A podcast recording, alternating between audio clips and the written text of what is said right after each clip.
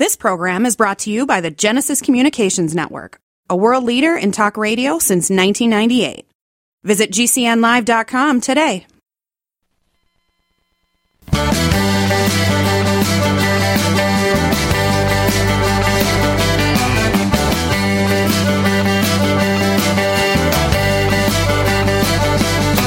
Broadcasting and streaming live all across America. This is Home Talk USA with Michael King, where we will discuss topics pertaining to your home with industry-leading experts. Michael King is a licensed general contractor with more than 30 years of experience in home improvements and the author of Contracting with the King.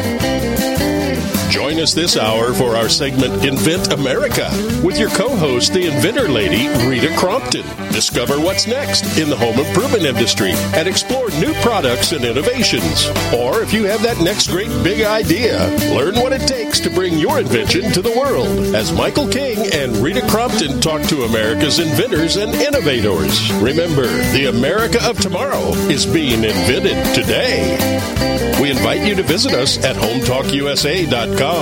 One of the best resources for home improvement information around today. Your best life begins with your best home, and there's no place like Home Talk. That's hometalkusa.com. And now, we proudly present Invent America from the #1 home improvement radio program in the country, Home Talk USA, with your host, the Cajun contractor, Michael King, and his co-host, the inventor lady, Rita Crompton.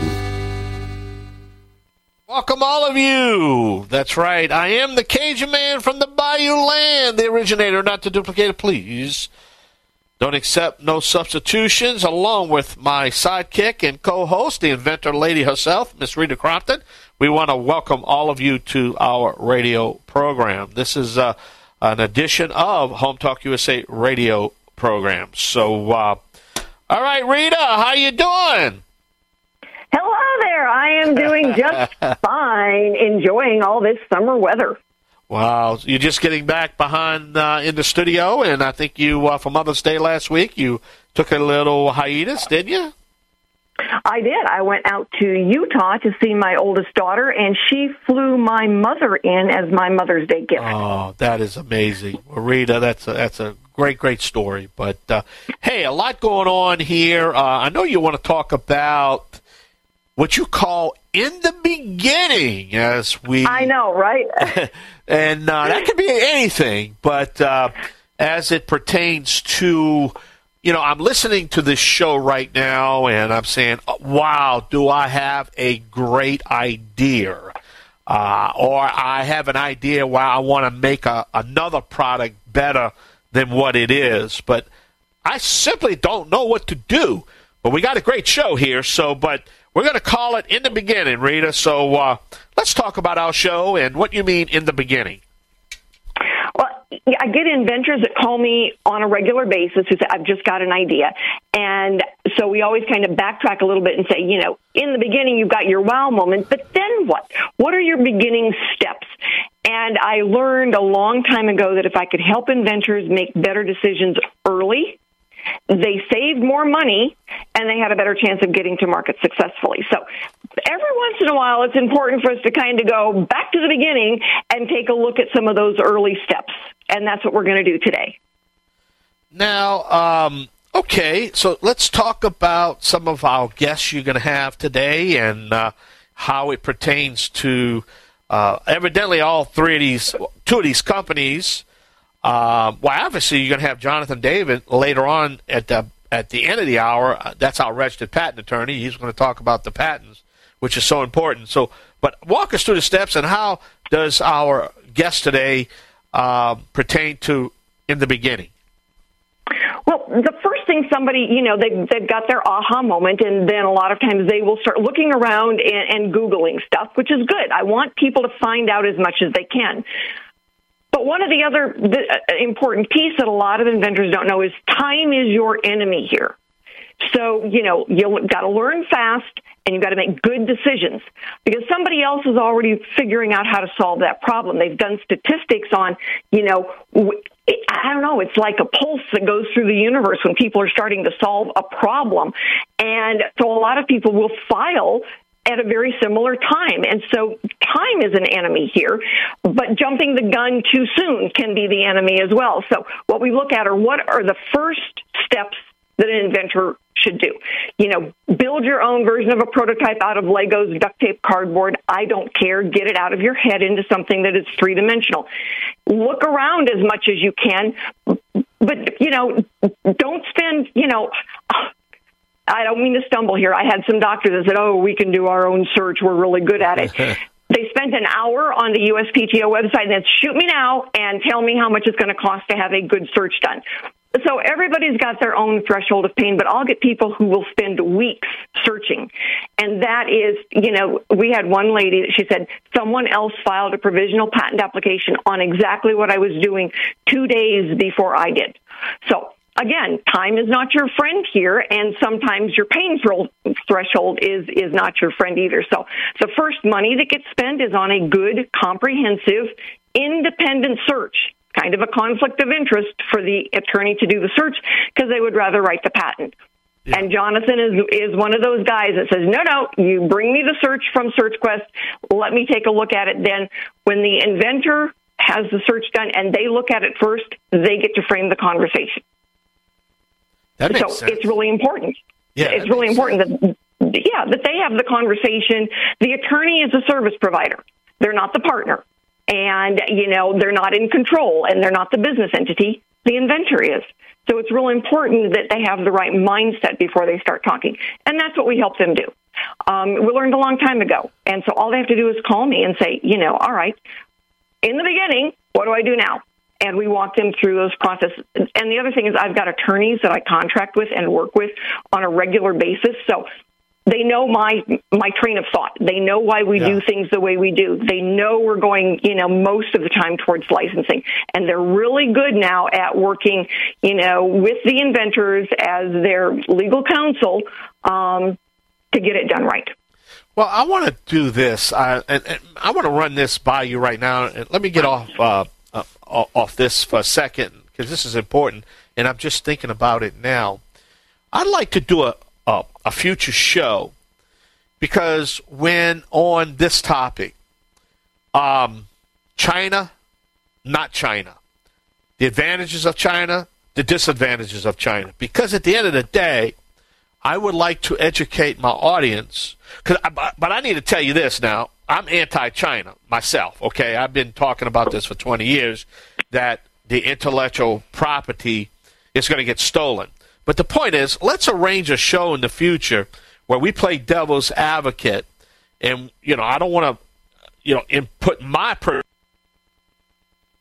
let's do it both ways, because I think that the new inventor that's thinking about manufacturing in China needs to step back and say, well, if you do this, this possibly can happen to you. Does that make sense what I'm trying to say here? It does, and there are times when it's not an option.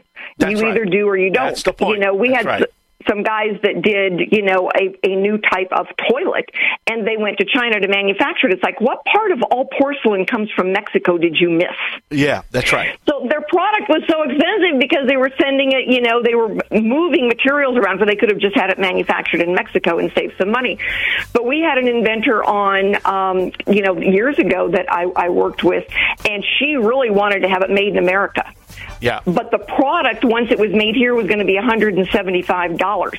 When we went to China, it was $6.75 delivered, packaged, and on a pallet. Yeah.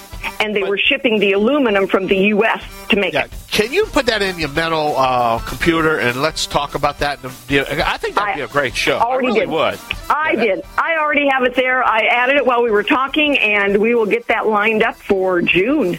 Yeah, I do that a lot. When I'm thinking about something, I said, you know what? This is what I need to do. And, well, hey, we got to take a short break because you know what we have to do right now, Rita, right? We got to pay some bills here. All right. All right, we're going to take a short break. I am the Cajun Contractor, Michael King, along with my co-host, the inventor lady herself, Rita Crompton. Stay with us right here on the Home Improvement Broadcasting Network, streaming live on the Genesis Communication Radio Network at GCNLive.com. I'll be back. Me and Rita will be back. Don't go nowhere.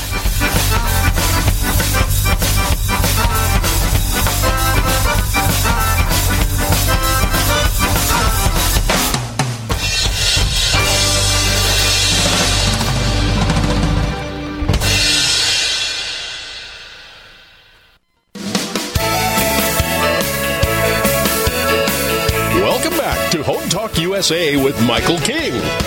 Do you have questions about your next home improvement project or home repairs?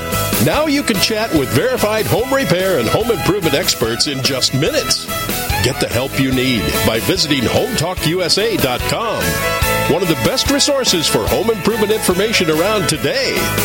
Your best life begins with your best home, and there's no place like Home Talk. That's hometalkusa.com.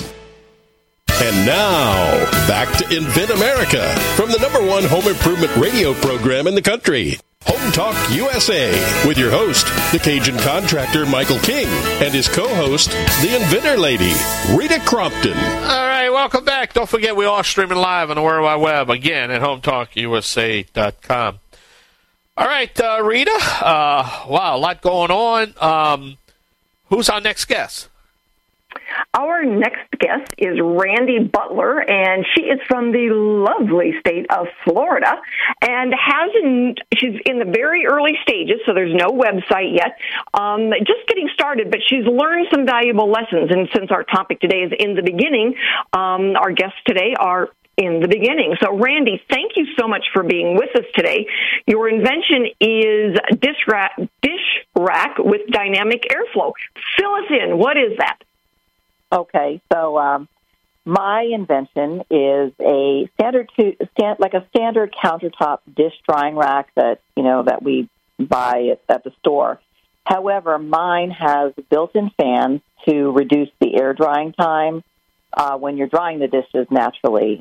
It also helps keep the dish rack sanitary as well. So it's really just as simple as that.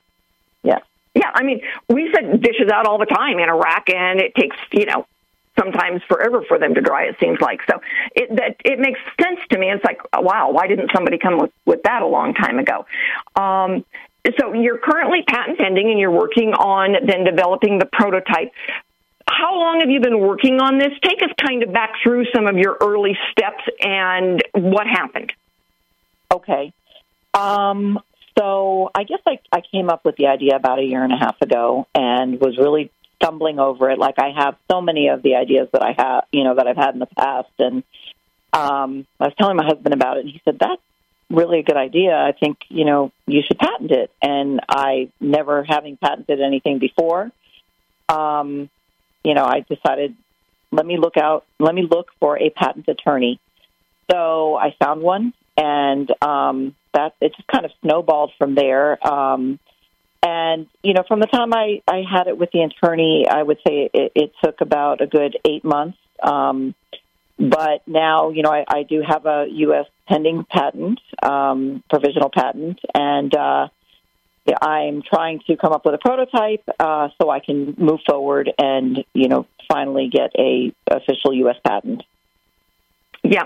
One of the things that we have noticed over the years is that having a good independent comprehensive search done first helps you then frame the conversation with the attorney so that, one, you understand what's out there, which is really important. And most inventors don't understand that a good search has got to be an international search, not just the USPTO. Absolutely. And I kind of learned that the hard way. Because I did that, and as you know, things came up. So I agree with that. If going back in time, I would have done that because I had to end up investing in 2 searches. So definitely, for my next idea, I would definitely just go the international route instead. So, the search that you had done eventually, all right, it was the USPTO search, the comprehensive search, the international search, and a product search. And what you found, what came back, was a different patent that had been written in the United States. But we get people that say, well, this one from Finland is exactly what I was working on. So the international part of that search is critical because it's still considered prior art for a U.S. filing. Absolutely. I mean, it was my surprise when we did the international search that we really didn't come up with anything major internationally, but something right here in the U.S. But fortunately, it looks like it's different enough where, I'll still be able to patent my product. Yeah. It gave you some serious indigestion until you had a chance to then show it to the attorney and say, wait, what about this? And then they were able to say, oh, no, we're okay. We're good on this. But may have made some differences. Certainly, you know, I get inventors all the time that say, best $500 I ever spent was on that search because it told me not to go there. I would do it every time because, you know, I just, when that happened, I thought, oh, great, I just wasted a year and a half, you know, focusing on this when I could have moved on to something else. Unfortunately, it looks like it will work out for me, but definitely the international patent search is definitely the way to go. So what's you said your next step was working on a prototype. What's your ultimate goal then with this? So my ultimate goal is what I thought I could do is once I had a provisional patent, I thought that I could go ahead and just sell it, and that would be the end of it. But I'm learning that, you know, there's more steps. So my next step is to make a prototype and determine the marketability of my product. But ultimately, I would like to sell my patent and I would, or license it, whatever I can do first. But, you know, that's my ultimate goal is to be able to sell the patent. So that, you know, in the beginning, as we go along with our topic, understanding sometimes the words that you use are really important. When you want to sell your patent before you've made any and sold any, you will get pennies on the dollar for what you invested in it. When you license it with the right to do a buyout, when the product hits its peak at about 4 to 5 years, you get more money. Absolutely. And, you know, I'm learning this as I go because I kind of just jumped into it, and it looks like that's the, you know, definitely the next step. And I didn't plan on, you know, possibly, you know, making these and you know, trying to sell them to companies just to license them. But it looks like that will probably be the route that I'm, you know, taking. But I believe in my product enough where, you know, I'm willing to do whatever, you know, to see it through.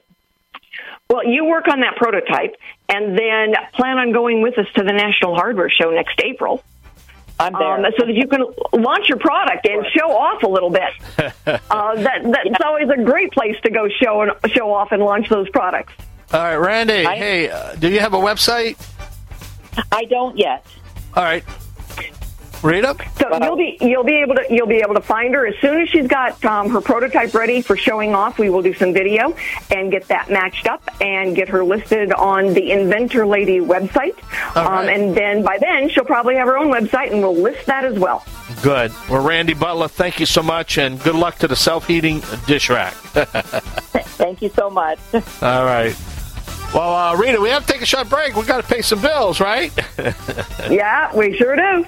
When we come back, we're going to have another guest, another topic right here on the Invent America radio program. This is Invent America, along with my co-host, the inventor lady herself, Rita Crompton. You stay tuned right here on the Home Improvement Broadcasting Network. Don't forget, we always stream live at the Genesis Communication Radio Network at GCNLive.com. Yahee! Me and Rita will be right back.